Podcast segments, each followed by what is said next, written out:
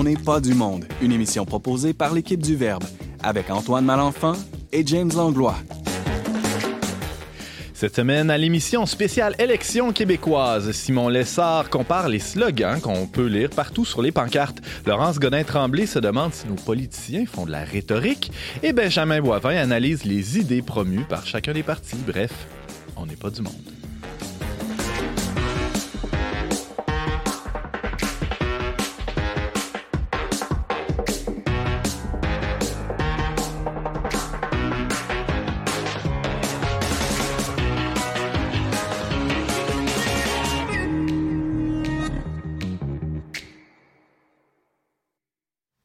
Bonjour à tous, bienvenue à votre magazine Foi et Culture. Ici Antoine Malenfant en compagnie du citoyen James Langlois. Bonjour James. Bonjour Antoine. J'ai pas le choix d'être un citoyen. C'est mais non, comme... mais tu pourrais, tu pourrais... être un apatride. Ouais, changer ah. de citoyen, changer, changer de pays, ouais. C'est ça. Je, je veux saluer une autre citoyenne, oui? une de mes concitoyennes, Marie-Ève Caillé, qui nous a écrit sur YouTube. Là, j'ai sollicité des commentaires. La dernière fois, elle, elle a beaucoup apprécié euh, ma chronique sur Pinocchio. J'en profite Évidemment. pour euh, me, me, me vanter. Hum, non, mais elle disait que de ma... ouais, c'est ça. Elle me disait que de manière globale, là, on n'est pas du monde lui donnait beaucoup de, de matière pour euh, entretenir ses enfants dans la foi. Donc ça, ça, ça nourrissait beaucoup sa famille. Merci Marie-Ève de nous écouter. On la salue.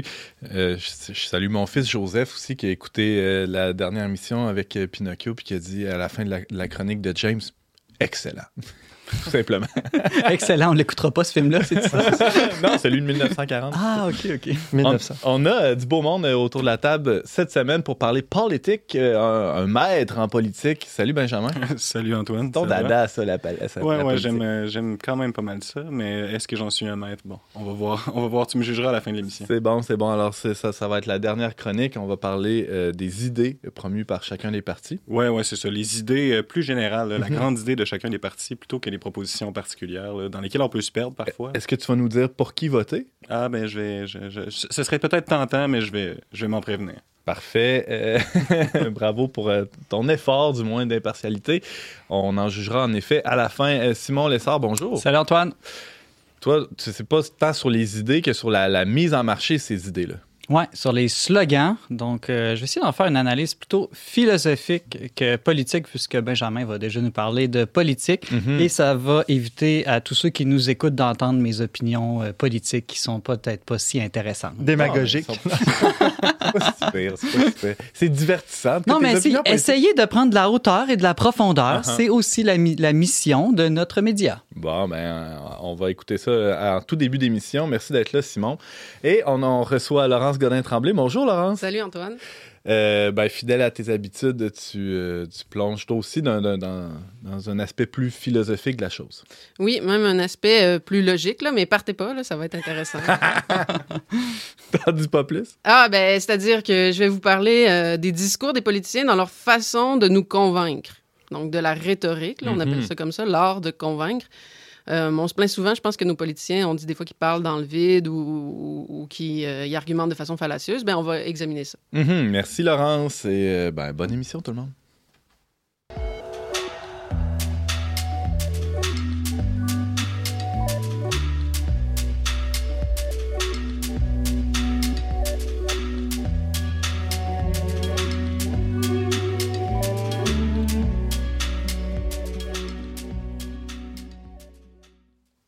La campagne électorale bat son plein au Québec et le jour du vote approche. Au-delà des chefs, des programmes, des promesses, chaque parti politique fait campagne autour d'un slogan.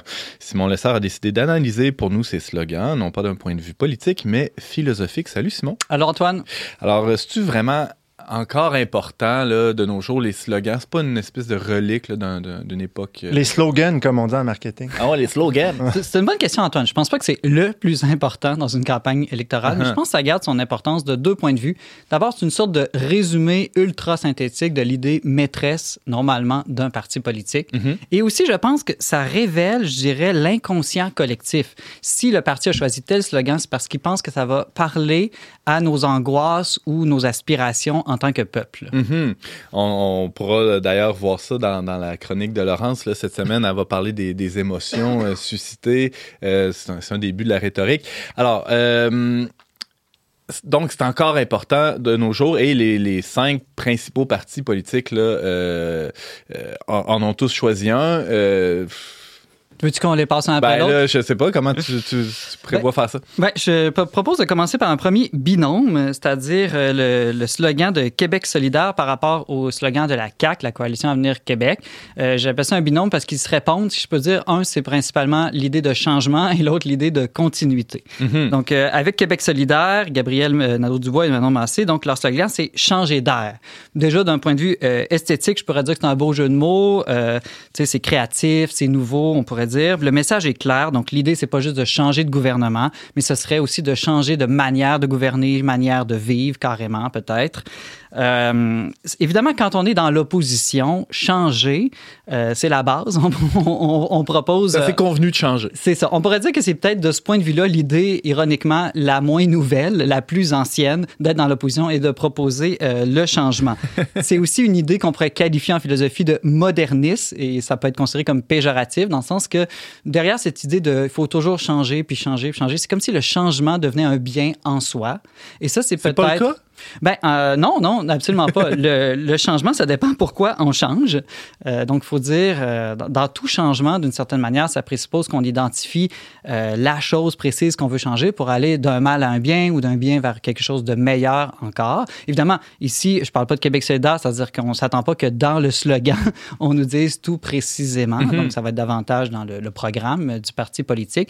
Mais euh, une première réflexion à avoir sur ce thème du changement, c'est que ça implique toujours de préciser qu'est-ce qu'on veut changer et vers quoi on veut changer. Il y a aussi, pour tout changement, on doit... On doit c'est pas vrai qu'on on part de zéro. Là. Si, par exemple, prenons le cas de Québec solidaire. Si Québec solidaire prenait le, le pouvoir euh, demain, j'imagine que l'Assemblée nationale continuerait de siéger. Il y aurait des choses qui... qui perdurerait dans le temps. Bien, ça, c'est l'autre idée euh, à voir avec, l'idée, avec le thème du changement, c'est que tout changement implique une continuité. Mmh. On ne peut pas, à part la création que Dieu seul peut faire, euh, un changement s'appuie toujours sur quelque chose. Si je marche, par exemple, il y a toujours une, une jambe qui n'est pas en train de bouger, un point d'appui pour que je puisse avancer. Euh, tes enfants, ils grandissent. Mais quand tes enfants ils grandissent, il y a quelque chose qui demeure. C'est toujours la même personne dont le corps et l'esprit euh, grandissent, si je peux mmh. dire, d'une certaine manière. Donc, vraiment, euh, ça implique aussi de de bien voir que de proposer un, un changement trop radical ou total, un, c'est impossible, ou deux, ça peut même être dangereux dans certains cas.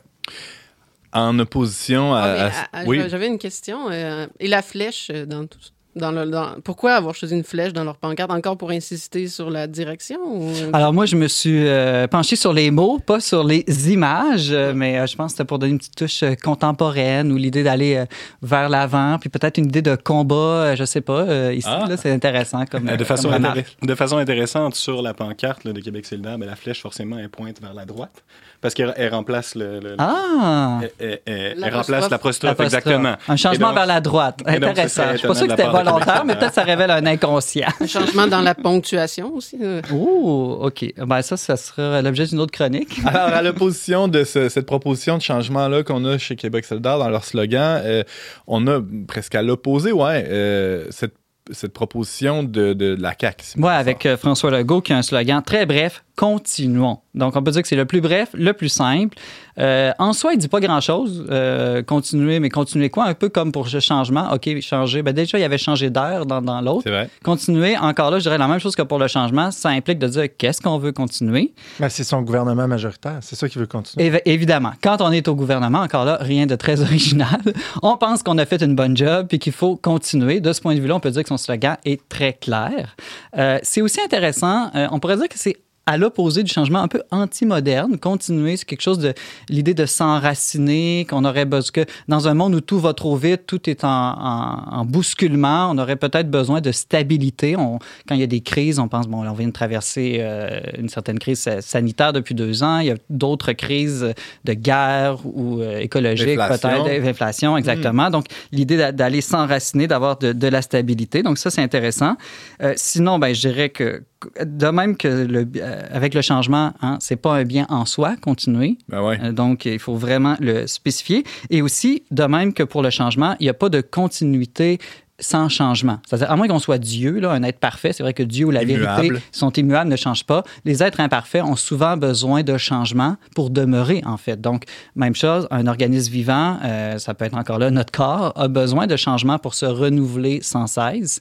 Et donc, un pays, une nation, euh, une ville ou une province a besoin aussi d'un certain changement. À preuve, euh, il y a de bonnes chances que le, le, euh, ben, le, le, la C A Q soit reconduite là, dans, dans, dans le pouvoir. C'est là. Le plus probable, en effet. Et, et, euh, mais malgré ça, euh, le Conseil des ministres risque de changer de visage. Euh, oui. Il euh, y, y aura un changement. Et ils ont des promesses électorales. Ils ne proposent pas juste de tout faire pareil c'est comme vrai. Ils ont fait de, depuis quatre ans. Puis j'ajouterais, Antoine, que c'est intéressant parce que l'idée de changement implique de, d'avoir un regard pessimiste ou péjoratif sur le passé. Ça allait mal. Puis une sorte de regard optimiste vers l'avenir. L'idée De, de continuité, évidemment, bon, on dit ben, ça a bien été dans le passé, puis une certaine optimisme sur le présent. Ça va quand même pas si mal en ce moment. On n'entrevoit pas de grandes, nécessairement, euh, besoin de, de, de changement, justement. Mm-hmm. Donc, c'est, c'est un regard sur le passé qui est quand même différent. OK. Ben, on, oui. pourrait, on pourrait également souligner qu'il y a quand même une certaine continuité dans l'histoire des slogans. On peut se rappeler des grands slogans dans l'histoire du Québec. L'un des plus connus, c'est « Bon, euh, faut que ça change ». C'était le slogan de, de, du Parti libéral en dix-neuf cent soixante, après quinze années du règne de l'Union nationale. Et puis, l'Union nationale qui a fait plus d'une campagne sur le même slogan, hein, « Laissons Duplessis continuer son œuvre ». Donc, à peu près, on retrouve les mêmes thèmes, presque les mêmes mots là, dans les slogans. Le changement dans la continuité dans ouais, ce cas-ci. Oui, c'est ça. Exactement. Mais comme quoi, les slogans, c'est pas une stratégie marketing euh, très moderne. Je suis pas spécialiste en marketing politique, mais je pense que de plus en plus, les partis n'essaient pas d'avoir des slogans si novateurs parce que ça peut davantage te nuire que de t'aider si tu fais euh, un mauvais choix, en fait. Ouais. Troisième euh, partie que tu, slogan de parti que tu nous euh, décortiques, Simon Lessard. Le Parti conservateur du Québec avec Éric Duhaime, un slogan qui dit « Libre chez nous ». Encore là, ça fait écho, euh, Benjamin, un slogan bien connu. En dix-neuf cent soixante-deux, Jean Lesage, euh, « Maître chez nous hein, ». C'était une élection principalement référendaire au sujet de la nationalisation de l'électricité. Mais ici, il y a quand même une différence. Donc, dans les deux cas, on parle de, de liberté. C'est clairement le thème philosophique qui est mis à l'honneur. Euh, par contre, euh, à l'époque de Jean Lesage, c'était une liberté beaucoup plus je dirais, collective, ben oui. d'État, euh, une idée qu'on pourrait retrouver chez les souverainistes, par exemple, alors que chez Éric Duhaime, c'est clairement, et pour les conservateurs, une liberté plus individuelle ou à tout le moins associative, si on peut dire. Mm-hmm.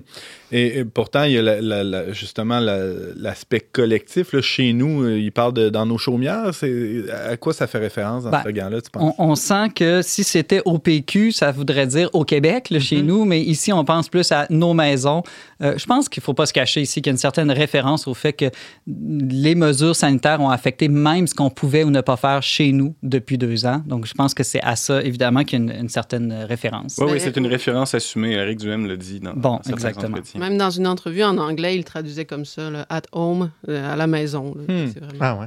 Oui, dans son entrevue avec Peterson, en fait, c'est Jordan ça. Peterson. Exactement. Simon, euh, on, on est en train de, de, d'essayer de, de décortiquer là, les, les slogans euh, politiques des cinq principaux partis. La, la question de la liberté mise de l'avant par le, le P C Q, de quelle liberté on parle et où on devrait parler? Bon, première des choses que j'ai mentionnées, Antoine, c'est qu'il faut bien voir que toutes les libertés sont importantes. Donc, oui, la liberté individuelle est fondamentale dans une démocratie, mais euh, la liberté aussi des familles, des paroisses, des villes, des, des provinces, et cetera.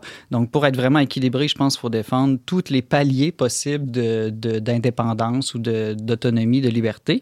L'autre chose aussi, c'est qu'on peut faire une distinction entre la liberté de puis la liberté pour. Donc, dans un cas, la liberté de, c'est de vouloir se libérer de certaines contraintes, libre de pauvreté, libre de taxes peut-être, libre d'intervention de l'État, dans le cas peut-être ici du Parti conservateur.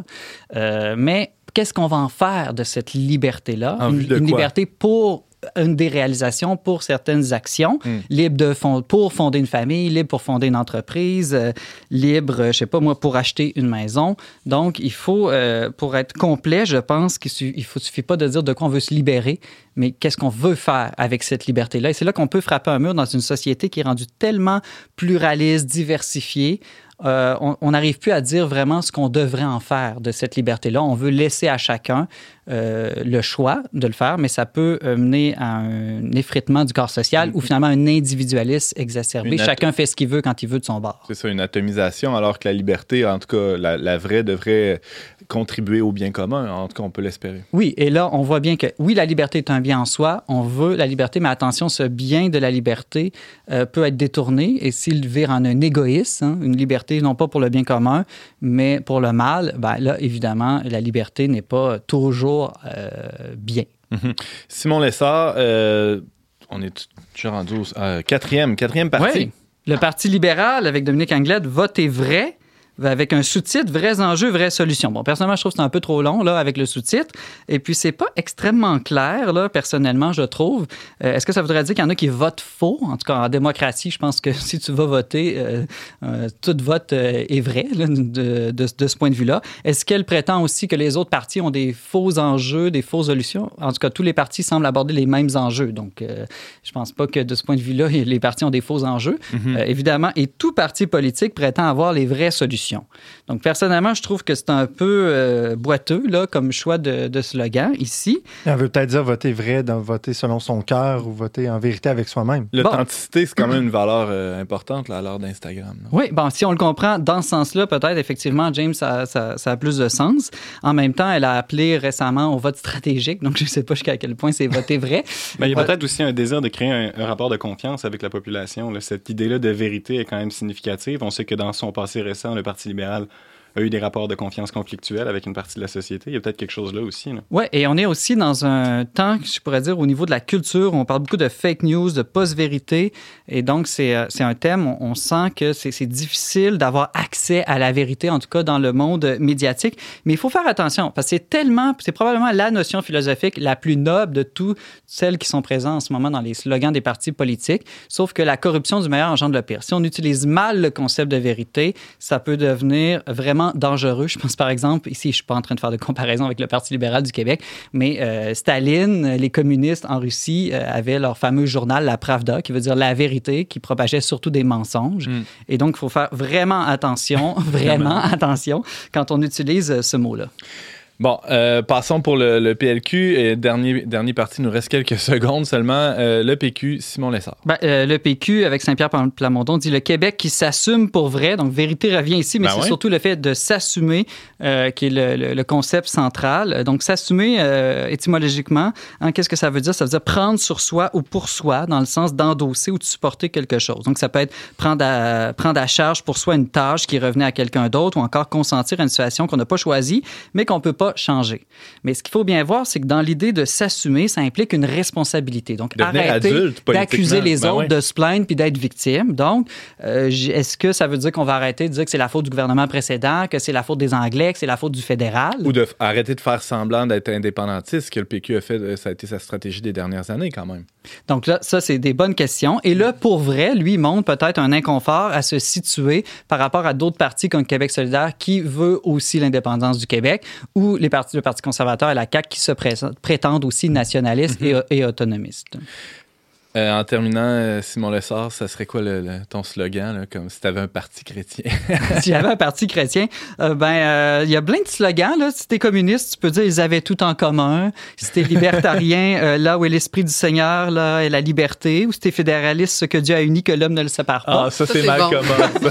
Mais en tant que catholique, moi, en fait, j'aime beaucoup Jean-Paul deux qui partait, parlait de bâtir la civilisation de l'amour. Sauf que ça pourrait sonner un peu quétaine, ben ouais. là, dans, dans un, un slogan. Mais je pense que comme catholique, il faudrait que le bien commun et la finalité de la cité, de, mmh. du vivre ensemble, soit présent.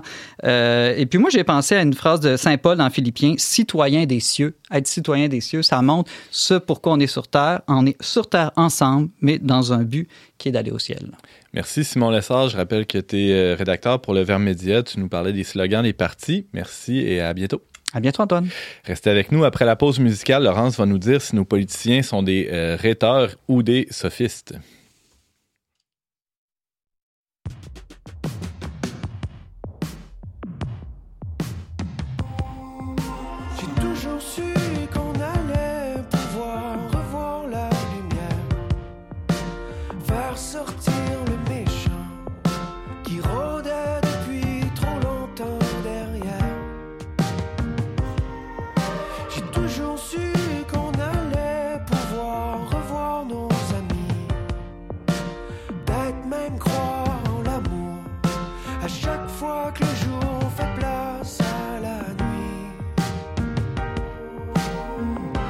Je sais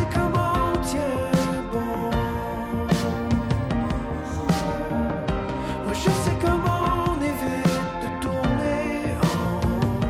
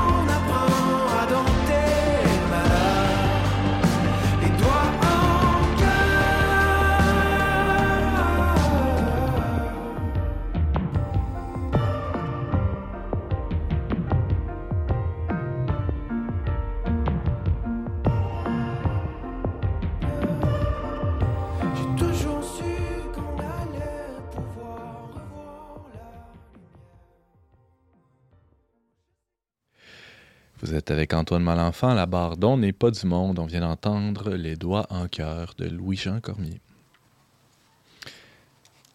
Dans les derniers jours, on a assisté au débat des chefs et on a entendu les chefs parler, dire des choses, multiplier les, alf... multiplier les affirmations. Les elfes, oui. Oui, les elfes. Oui. Les réputations, les elfes.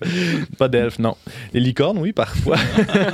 Au point où on pourrait croire que tout ça n'est qu'un écran de fumée rhétorique. Pour découvrir ce que parler veut dire en temps d'élection, la doctorante en philo, Laurence Godin-Tremblay, est avec nous. Laurence, bonjour. Bonjour. Alors, est-ce que les politiciens font de la rhétorique, Laurence? Eh oui. Maintenant, est-ce qu'ils font de la bonne rhétorique? Ah. C'est la question qu'il faut se poser. Parce que la rhétorique, en soi, c'est pas mauvais. Euh, je veux dire, des fois, c'est mal connoté. Des fois, on l'emploie dans un sens péjoratif.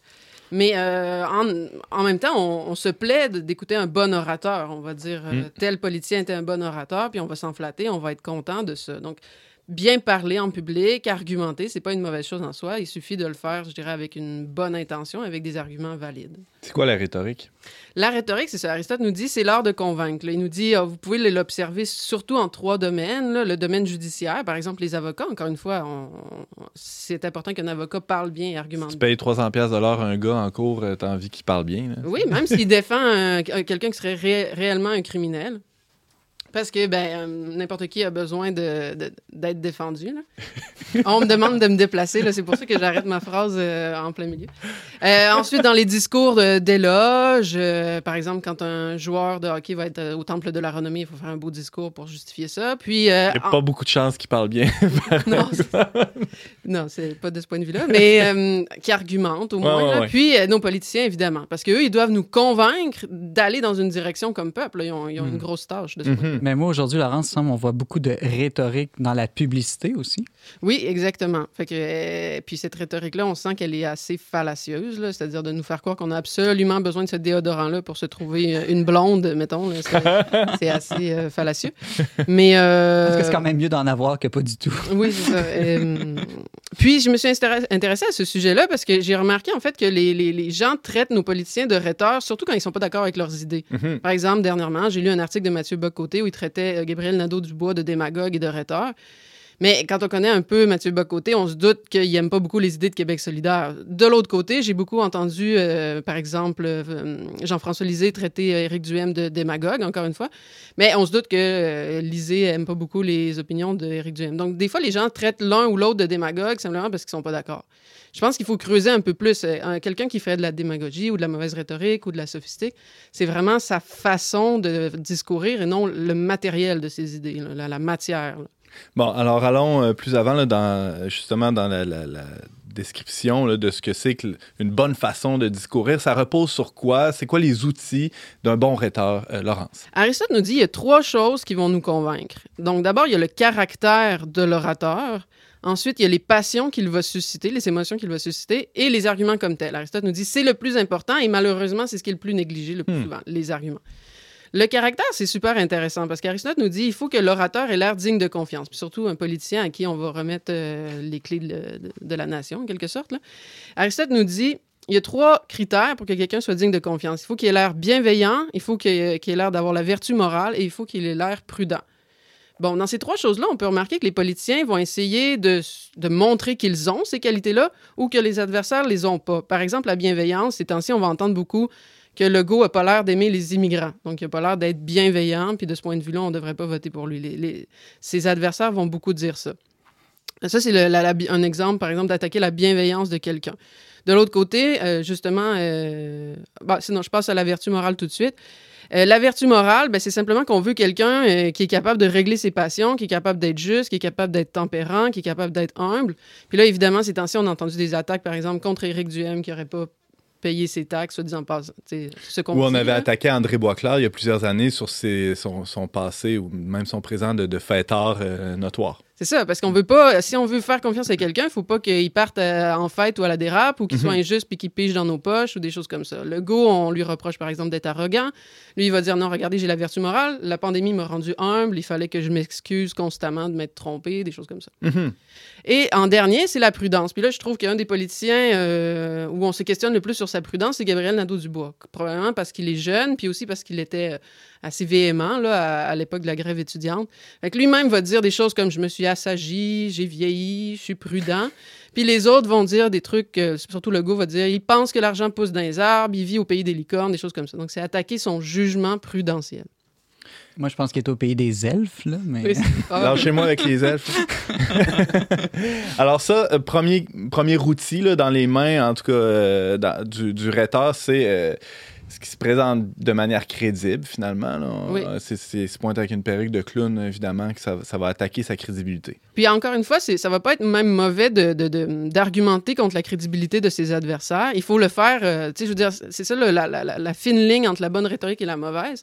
Si on commence à le faire avec une mauvaise intention, ouais. si on commence à le faire de façon fallacieuse, sans fondement, c'est là que ça va déraper. Puis ce qu'on va appeler des attaques personnelles, gratuites, et cetera. Un autre outil, euh, Laurence, que tu as évoqué tantôt en parlant de, de, des outils d'Aristote, c'est les passions, le, le, le pathos, l'émotion. Euh, ça, on en voit en masse là, en politique présentement. Exact. Aristote dit qu'avant son traité sur la rhétorique, les gens écrivaient essentiellement là-dessus quand ils faisaient, de la, quand ils faisaient des traités de rhétorique parce qu'il dit ben, les gens pensaient que c'était le, le plus important. Hmm. Parce que c'est vrai que ça nous meut beaucoup. Là. En fait, émotion, le mot le dit lui-même, c'est ce qui nous met en mouvement. Puis si on veut convaincre les gens, il ne faut pas juste que ça soit un discours euh, rationnel, scientifique, et cetera. Il faut que ça donne le goût. Il faut que ça donne le goût là, de sortir de chez vous, de prendre l'auto puis d'aller voter. Tu dis, il faut que ça donne le goût. Il faut, faut que ça donne le goût. Ça a Alors, déjà été dit. Euh, elle est bonne. Euh... ouais. Et euh, donc, nos politiciens vont susciter les émotions, évidemment. Là, je prends deux cas là, qui m'ont frappé. Le cas le plus évident, je pense que c'est Éric Duhaime, là, qui va susciter une émotion bien particulière, la colère. Là, il va dire, il va dire lui-même, là, je veux prendre la grogne puis l'amener en assemblée. Il, il a dit ça à un moment donné. Puis évidemment, c'est une émotion très forte. Je pense que ça explique en partie pourquoi il y a autant de monde qui ont rejoint rapidement le Parti conservateur. C'est mmh. parce que la colère, là, ben, vous le savez si vous êtes... Quand vous vous mettez en colère, là, on agit rapidement, avec force et détermination. Ça nous met en mouvement, mais il y a une, il y a une, c'est une lame à deux tranchants, ça? C'est, c'est une lame à deux tranchants parce que la colère est aussi la passion la plus difficile à contrôler pour notre raison. Huh. Donc, je, je pense que ça explique en partie pourquoi, dans le mouvement conservateur, il y a beaucoup de monde de bon sens, mais il y a beaucoup de monde un peu euh, spécial ou irrationnel ou un peu plus... Euh, je sais pas comment... Euh, Les coucous. Oui, c'est ça. J'allais dire des coucous. C'est un jugement, ça. Mais euh, c'est parce que la colère, c'est, ben, c'est, c'est ça, vous avez dû le, le ressentir, ça rend fou parfois. Puis c'est pas pour rien que dans, dans notre tradition catholique, ça devient même un des péchés capitaux. C'est pas parce que l'émotion en tant que telle est mauvaise, mais c'est que souvent, elle conduit à un dérapage. Alors, en elle-même, euh, c'est pas un problème. Il faut juste avoir une prudence supplémentaire vu la, la, la, le, le glissement c'est ça. Comme, un peu facile. Comme politicien, il faut s'attendre qu'il y ait des dérapages possibles quand on appelle à la colère. L'autre émotion frappante, je pense, c'est Paul Saint-Pierre Plamondon. Là. C'est une émotion, vous, vous voyez, on le voit tout de suite, là, ça va moins justement susciter les foules, c'est l'espoir. Là. Lui, il, il nous regarde avec ses yeux rêveurs, puis là, il nous dit « Ah, c'est les, les élections de l'espoir, on pourrait faire un pays. » Donc là, lui, il espère là, susciter en nous cette espèce d'idéal, puis euh, qu'on aille voter pour justement que le Québec devienne un pays. Mais l'autre émotion, je trouve très présente, c'est la peur. La peur que si on change, ça va, tout, tout notre système va s'effondrer, ou la peur que si on ne change pas, les crises vont arriver. Euh, il semble que beaucoup de partis jouent sur la peur. C'est vrai, je ne l'avais pas noté, mais on pourrait dire que Québec solidaire, quand il parle de l'environnement, il y a beaucoup ça, là, en partie, c'était peur, là, les catastrophes arrivent, la maison est en feu, dépêchez-vous.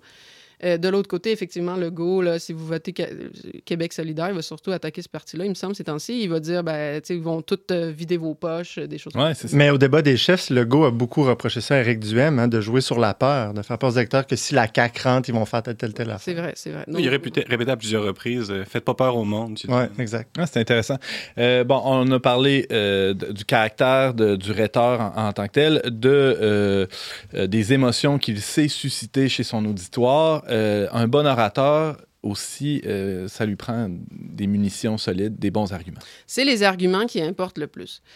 Euh, Aristote nous dit qu'il y a deux types d'arguments que doivent utiliser les orateurs. Le premier est plus facile, ça s'appelle, et lui, la, Aristote l'appelle le paradigme. Ça, ça a l'air un peu étrange comme mot, mm-hmm. là, mais si on regarde l'étymologie, para, ça veut dire à côté, puis le digme ici renvoie à l'idée de montrer.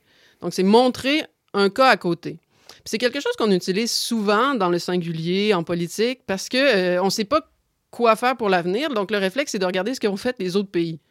Donc, c'est quelque chose que je trouve Legault a surtout fait, là, c'est-à-dire, il va souvent citer, regardez tel pays d'Europe, ils ont fait... La Suède. La Suède, ou euh, par exemple, euh, un exemple intéressant, c'est quand il nous dit qu'après six mois, les immigrants vont recevoir leurs papiers en français, il va justifier ça en disant, mais ils font ça partout dans les autres pays, par exemple, en Italie. Puis on ne dit pas que les Italiens euh, sont racistes ou des choses comme ça. On trouve ça légitime. Les Italiens s'assument, ils envoient leurs papiers en italien. Nous, on va s'assumer puis envoyer nos papiers en français. Euh, Éric Duhaime fait ça aussi quand il dit euh, « le privé puis le public peuvent cohabiter dans la santé », par exemple. Euh, je pense qu'il avait cité le cas de la Suède, ouais, justement. Ouais. Mm-hmm. Donc, on ne sait pas à quel point ces affirmations-là peuvent être vraies dans le contexte dit parce qu'elles n'ont pas été tentées ou tentées à ce point-là. Donc, la façon de, de, de vendre euh, cette salade-là, c'est en comparant avec euh, la salade suédoise ou la salade italienne. Oui, c'est, les politiciens le font, puis nous-mêmes, on le fait. Hein, quand on va au resto, on, ah ouais. on dit euh, « je vais aller à tel resto parce que mon ami a eu une bonne expérience. De même, je devrais avoir une bonne expérience. Quand j'ai choisi la garderie de mon fils, je l'ai faite parce qu'Ariane Beauferri me dit que son fils avait été bien content. » Des choses... Fait que c'est un si réflexe... Ça a marché pour elle, ça pourrait marcher pour moi aussi. Exact, mm. c'est, c'est le réflexe habituel. Maintenant, comment vérifier un raisonnement analogique? On pourrait appeler ça comme ça aussi, là, un paradigme. Mais, euh, il faut voir si les cas comparés sont réellement semblables. Par ah. exemple, un exemple intéressant que j'ai entendu dans « Cinq chefs, une élection », c'est à un moment donné, le gars a dit « Montréal, ils en ont plein de ponts. Comment ça que Québec ne pourrait pas avoir son troisième lien? » Puis là, un des journalistes, en fait, deux journalistes lui ont répondu « Ouais, mais Montréal, c'est une île, de un. De deux, il y a deux fois plus d'habitants. » Donc, ce qu'ils ont fait, les journalistes, à ce moment-là, c'est qu'ils sont objectés au paradigme, au raisonnement analogique, en disant « Les deux cas ne sont pas semblables. » Fait que si nous, on écoute des raisonnements comme ça, c'est la, toujours la question qu'il faut se poser. Est-ce que les deux choses comparées méritent vraiment d'être comparées? Est-ce qu'elles sont suffisamment semblables? Il n'y a jamais deux pays, deux provinces exactement pareilles. Non, c'est vrai. Il faut à ce moment-là se fonder, je dirais, disons, sur ce qui est semblable dans le pays. Là, tu sais, il va toujours avoir des différences. Par exemple, le fils d'Ariane n'a pas tout à fait le même caractère que mon fils, là, mais je pense que l'important, tu sais, c'est, c'est de se fonder sur deux petits garçons, les ressemblances à peu près, le même âge, mm-hmm. et cetera. Là. Euh, un autre, une autre sorte d'argument, Laurence Godin-Tremblay. Alors, Aristote appelle ça l'antimème. Fait que là, c'est, là, c'est là que je vais peut-être perdre des téléspectateurs. On trouve que c'est ben trop compliqué. Là, je saigne du nez. Puis là, euh... en plus, vous voyez pas, vous entendez pas les Y et les H qu'il y a dans le mot, là, mais il y en a. Ah oui, c'est, c'est vraiment pas un mot facile. Mais en même temps, il, je pense qu'il faut avoir le réflexe, un peu comme, euh, je me souviens plus du nom du personnage au début de, d'une pièce de Molière, là, qui disait quelque chose comme... Euh, Euh, la prose, que c'est ça. Puis là, il apprend qu'il parle tout le temps en prose. Puis bah, finalement, c'est, c'est banal, la prose. Là, c'est ce que je fais en ce moment.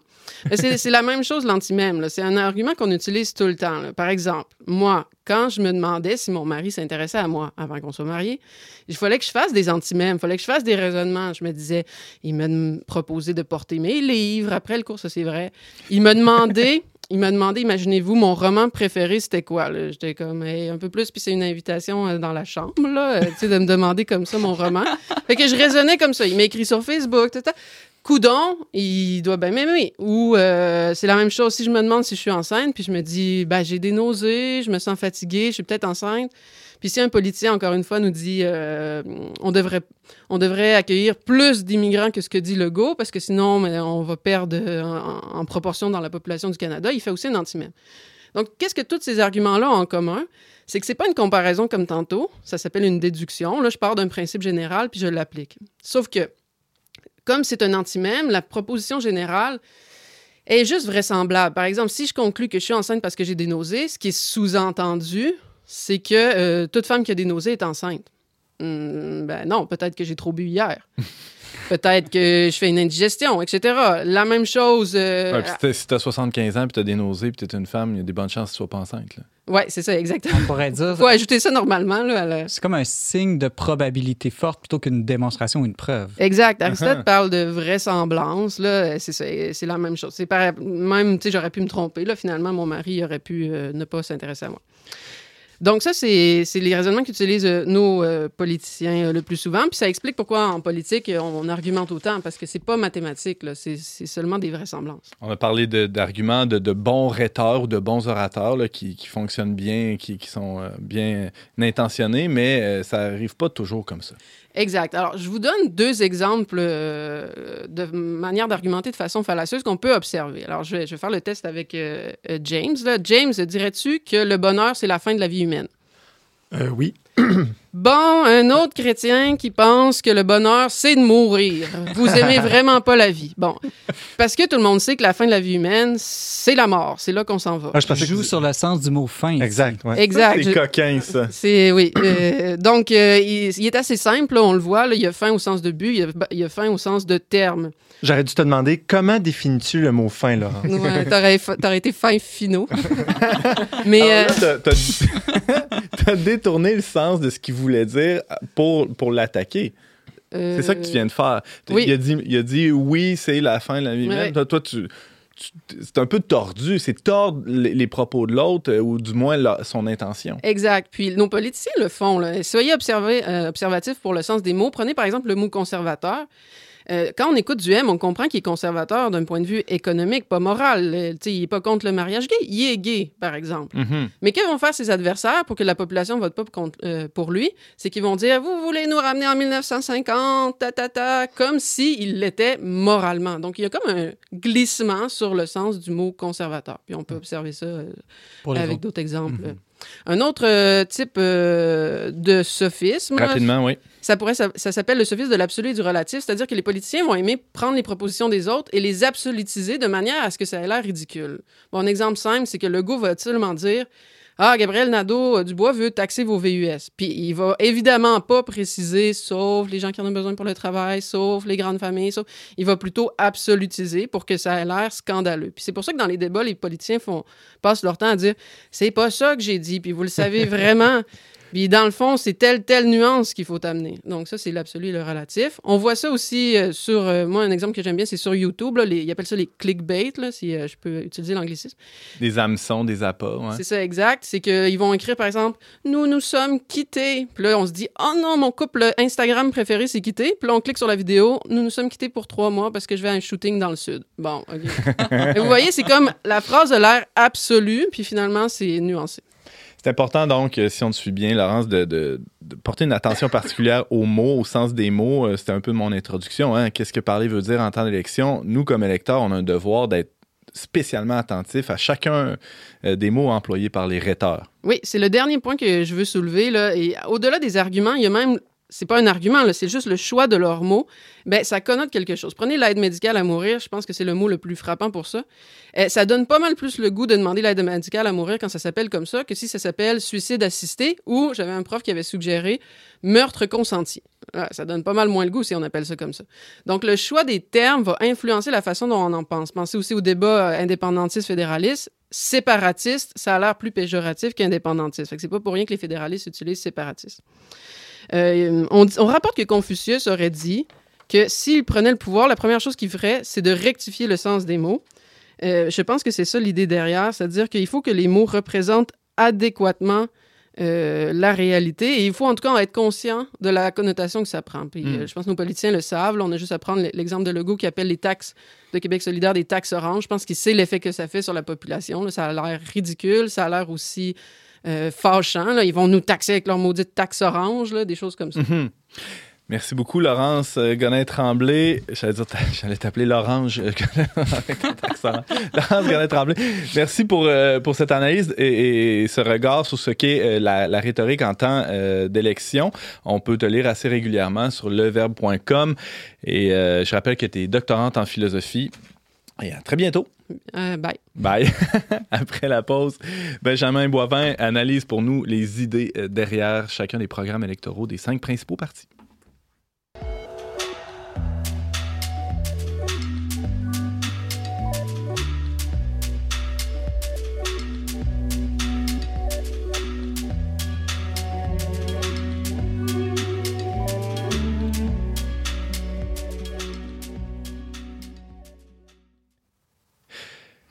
Toujours Antoine Malenfant au micro dont n'est pas du monde. La plupart de nos contemporains gardent le souvenir d'une vie politique binaire où le P L Q et le P Q euh, se sont surtout opposés sur la question nationale.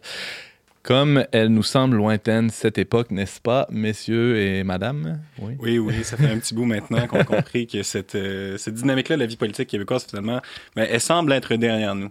Mais il demeure que, bon, malgré tout, elle continue de structurer, du moins partiellement, notre vie politique. C'est pas, c'est pas vrai qu'on ne parle plus de questions euh, relatives au nationalisme, mais c'est, c'est plus déterminant. Et dans ce contexte-là, ben, il y a plusieurs partis qui ont euh, émergé et qui, finalement, euh, complexifient le, le paysage euh, politique québécois et rendent probablement les, les idées importantes importante de chacun des partis, plus difficile à, à, à percevoir rapidement. Oui, d'ailleurs, Benjamin Boivin, euh, c'est, c'est, on est content de t'avoir à l'émission pour nous démêler, parce qu'il y a bien des électeurs qui ont l'impression que, vu qu'il n'y a plus cette euh, dichotomie-là, cette axe-là, euh, fédéraliste, indépendantiste, Euh, les partis proposent à peu près toute la même affaire, donc c'est, c'est à moitié vrai. Ouais, mais on a la boussole électorale ah, pour nous dire pour qui voter maintenant, Antoine. Bon, une chance, t'es là. Oui, c'est d'ailleurs un outil qui n'est pas censé... Euh, la fin de la chronique. C'est un outil qui n'est pas sans ses imperfections euh, sur le plan de la méthodologie, là, par ailleurs. Mais bon, je pense que c'est quand même utile d'essayer de comprendre derrière chacun des partis, là, quelle est la grande idée, quelle est la proposition générale, ouais. finalement, qui ordonne les propositions particulières qui, comme, euh, comme tu le dis, Antoine, là, ben, des fois peuvent se ressembler, mais il y a une raison pour laquelle les partis euh, vont dans une certaine, une certaine direction et pas une autre. Mm-hmm. Ben, on y va euh, un morceau à la fois? Ben oui, par, on peut par... commencer avec, euh, avec le, le, le doyen, le Parti libéral du Québec, là, qui est le plus ancien parti politique au Québec, qui existe depuis la, fédé- la Confédération. Euh, et puis, en fait, il y a même des prédécesseurs là, avant, de, plusieurs décennies avant la formation du pays. C'est un parti qui, comme son nom le dit, là, c'est un parti qui porte très bien son nom et est le véhicule d'une idéologie politique euh, libérale. Qu'est-ce c'est qu'on pas... entend là, par... Ben, c'est, un, c'est un parti qui, historiquement, disons, était axé sur la protection des, euh, des libertés individuelles, qui s'est longtemps fait le partenaire des communautés d'affaires, qui était euh, soucieux de, proje- de protéger la minorité euh, culturelle anglophone euh, montréalaise, par exemple. D'ailleurs, historiquement, le Parti libéral du Québec s'opposait à un Parti conservateur du Québec, mais qui n'existe plus aujourd'hui. Le Parti conservateur d'Éric Duhaime est une création récente. Mm-hmm. Et donc, le Parti libéral, pendant l'essentiel de l'histoire du Québec, en fait, était, était un parti qui était de tendance plus progressiste, par, par opposition à un parti qui était de tendance plus conservatrice. Une fois que le Parti conservateur historique a disparu, ça a été l'Union nationale. Une fois que l'Union nationale a disparu, eh bien, comme on l'a dit, le Parti libéral est entré en dialogue avec le, le Parti québécois. Et puis, ces deux partis qui avaient, là, sur le plan, les plans économiques et sociaux, des propositions politiques, une vision du monde qui était tout de même assez similaire, là. On disait souvent à l'époque que c'était bonnet blanc, blanc bonnet. Le Parti libéral et le Parti québécois, exception faite de l'indépendance. Et puis, la différence, elle était dans des nuances. Mais par, par exemple, à travers cette, euh, cette question-là de, de l'indépendance et puis du nationalisme, le Parti libéral s'est créé une identité qui est celui du défenseur du multiculturalisme canadien, du bilinguisme institutionnel, puis également le défenseur euh, du, du fédéralisme qui, qui demeure, là, il demeure aujourd'hui le parti politique qui est le plus... Euh, disons, qui, qui est le moins gêné là, d'adhérer euh, sans forme de réserve au fédéralisme canadien tel qu'on le connaît. Est-ce que tu dirais qu'il s'est, avec le temps, un peu plus rapproché idéologiquement de son, euh, de son homonyme euh, fédéral, c'est-à-dire le Parti libéral du Canada? Oui, oui, je pense qu'on peut dire ça, en effet. Là. Historiquement, de fait, les, les, ces deux partis-là partageaient l'essentiel de leur programme. À l'époque du Parti québécois et puis de la question nationale, le Parti libéral a tendu à devenir plutôt le parti de la conservation. Mais aujourd'hui, là, alors que cette question-là disparaît, finalement, le, le, le rapprochement devient encore plus évident. Et bon... Parlons-en justement du, du Parti québécois. Euh... C'est ça. Le Parti québécois, d'une certaine manière, est assez proche du Parti libéral de, de toutes les manières dont, on, dont, dont je viens de parler. Mais évidemment, il se distingue sur la question nationale. C'est le parti qui, euh, finalement, a fait sienne l'idée de la libération nationale de la société canadienne-française. Le Parti québécois a voulu transformer cette, cette société-là en une société québécoise. C'était une manière nouvelle de penser l'identité canadienne-française à l'époque. Et c'est pour, et c'est pour ça qu'on peut dire, je crois, que le nom du parti est pas anodin. Là. C'était vraiment le parti qui voulait transformer la société en vue d'une libération collective. Et à ce titre, il s'est fait le défenseur d'une, d'une euh, protection institutionnelle du français là, qui est qui finalement, euh, qui, qui, qui, fait, qui fait en sorte aujourd'hui, je crois, que comme société, nous pouvons vivre, euh, travailler et, euh, et s'exprimer collectivement dans cette langue-là. Mais il le fait d'une manière qui impliquait énormément de réglementation et de centralisation. Plus récemment, il est également devenu le parti de l'idée euh, laïque au Québec, l'idée mm-hmm. de la laïcité républicaine, qui a été reprise par, euh, par la Coalition Avenir Québec, mais c'est vraiment le Parti québécois, là, il y a une quinzaine d'années qui est vraiment arrivé avec cette idée-là et, et qui, qui a fait beaucoup de chemin sur cette question-là. C'est une idée qui, pour le, du point de vue du Parti québécois, est intrinsèquement liée à la question nationale. Historiquement, de façon intéressante, c'était le parti d'une certaine élite culturelle au Québec. Là. Les artistes, les intellectuels votaient pour le Parti québécois, souvent se présentaient pour le Parti québécois. Le gouvernement de René Lévesque était parfois appelé la République des professeurs là, pour qualifier le, le, le côté vraiment, euh, je dirais pas élitiste, mais disons, c'est, c'est, une, c'est une classe d'élite dans la société, au niveau intellectuel, pas au niveau financier, mm-hmm. qui supportait le Parti québécois. Et dans les dernières années, ça a vraiment beaucoup changé. Le Parti québécois, du point de vue de ces communautés-là, c'est d'une certaine manière euh, ringardisé. Et puis, cette élite-là, euh, culturelle, est, est, est davantage tendance à voter pour le parti, euh, le parti Québec solidaire aujourd'hui.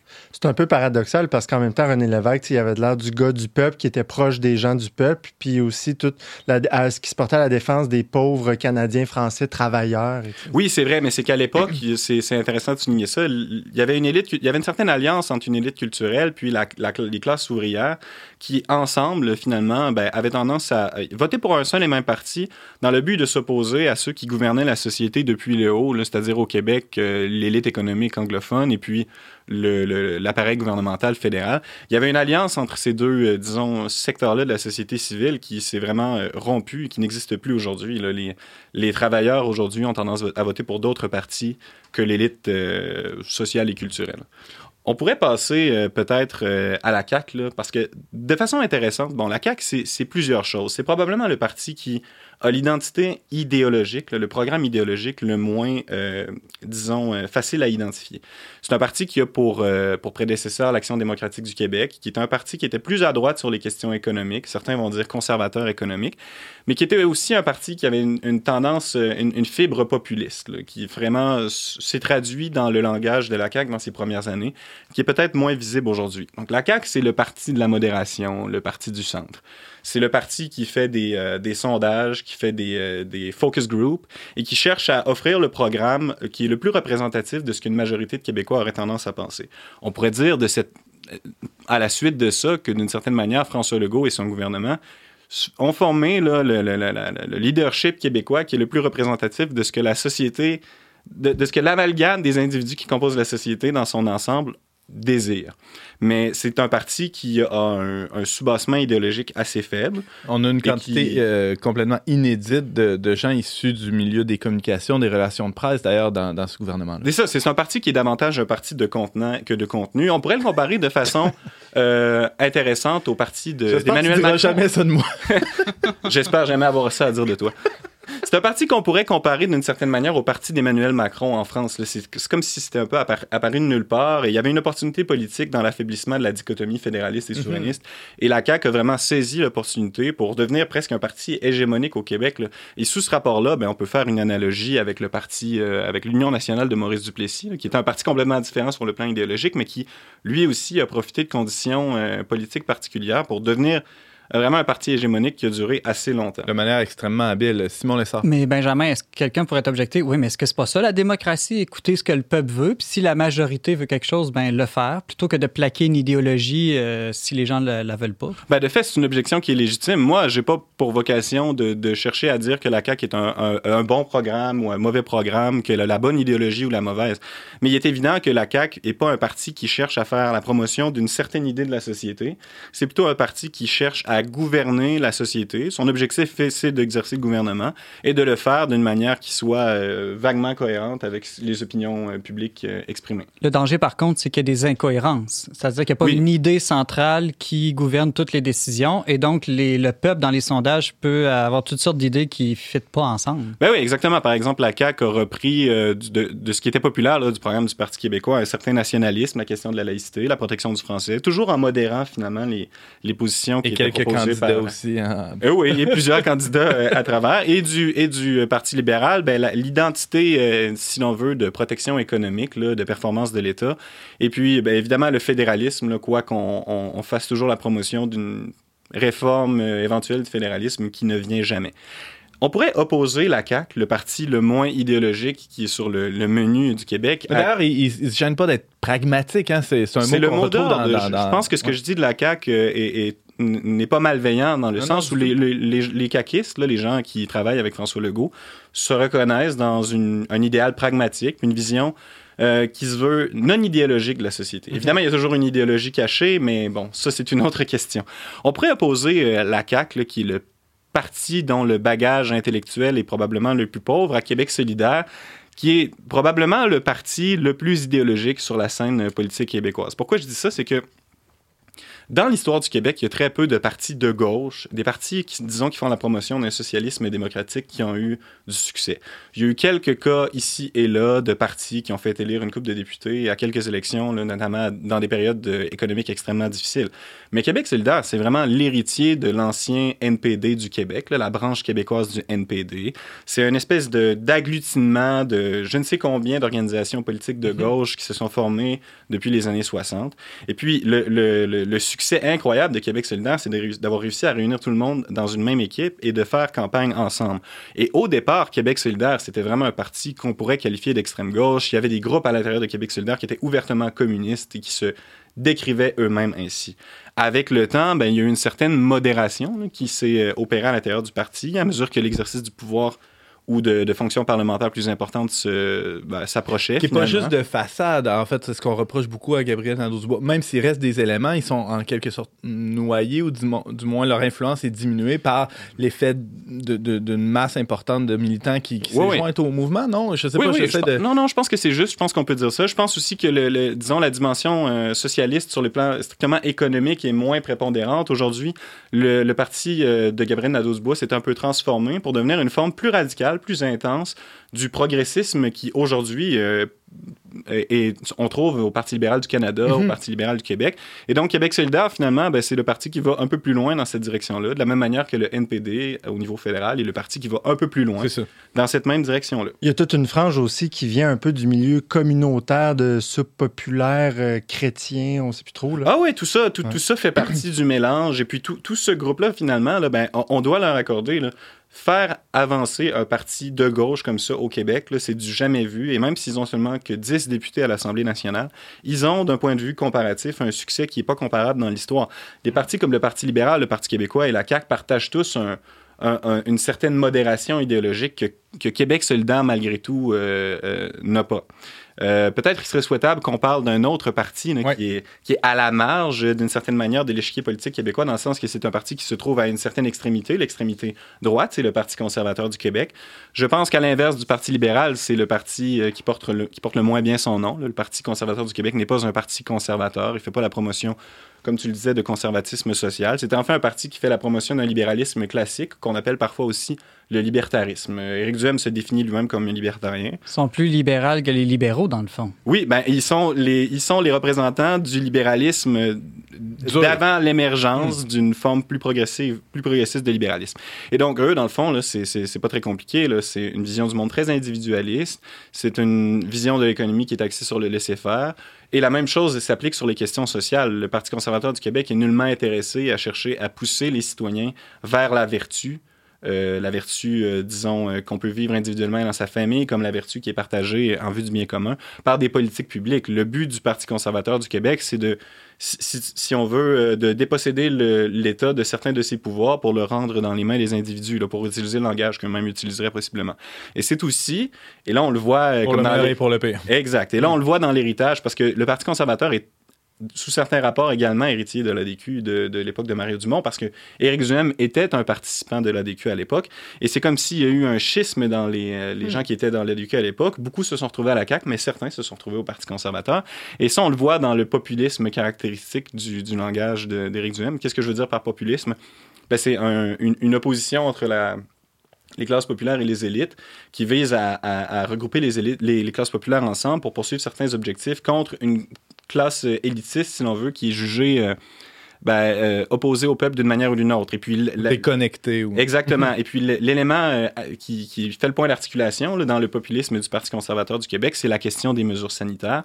Pour les gens du Parti conservateur et pour Éric Duhaime, les, les mesures sanitaires telles qu'elles ont été mises en place durant la pandémie de, de covid dix-neuf ont été mises en place par une élite qui était déconnectée, la population ne les souhaitait pas, et ce que le parti cherche à faire, c'est à rompre avec cette, euh, avec cette expérience qu'on a vécue dans les deux dernières années. En trente secondes, Benjamin, on, on peut voir qu'on a affaire à cinq partis euh, libéraux, finalement. Oui, mais ben c'est ça qui est intéressant. De fait, tous les partis politiques euh, qui existent euh, actuellement sur l'échiquier politique québécois sont soit des héritiers directs du Parti libéral, soit des représentants euh, évidents là, d'une forme ou une autre de libéralisme, que ce soit un libéralisme plus progressiste, plus contemporain, un libéralisme plus, plus classique, ou un certain nationalisme qui se veut libéral, là, qui s'inscrit dans, dans l'histoire du développement de la modernité libérale au Québec, là. On pourrait parler du Parti québécois et de la C A Q, par exemple. Donc, même si aucun francophone ou presque va voter pour le Parti libéral, tu es en train de nous dire que c'est eux qui vont finir par gagner quand même. On vote tous libéral. c'est, c'est pas comme ça qu'il fallait que ça finisse, cette chronique-là. Alors, c'est tout le temps qu'on avait. Il y avait, avait du double sens et oui, les, ceux sûr. qui nous écoutent vont avoir compris, évidemment. On l'espère. Euh, on fait confiance à l'intelligence de nos auditeurs et on le, on le sait, ils sont très, très intelligents et euh, presque autant que Benjamin. Merci beaucoup, Benjamin. Ça a été un plaisir comme ça, cette, cette chronique. Euh, merci à Laurence et Simon aussi, et euh, on se dit ben, à la semaine prochaine. Euh, je remercie James Langlois et Marc-Antoine Beaudette à la technique, ainsi que la Fondation Lucien Labelle pour son soutien financier. Vous pouvez nous suivre sur nos réseaux sociaux, sur leverbe point com, barre oblique radio. À bientôt.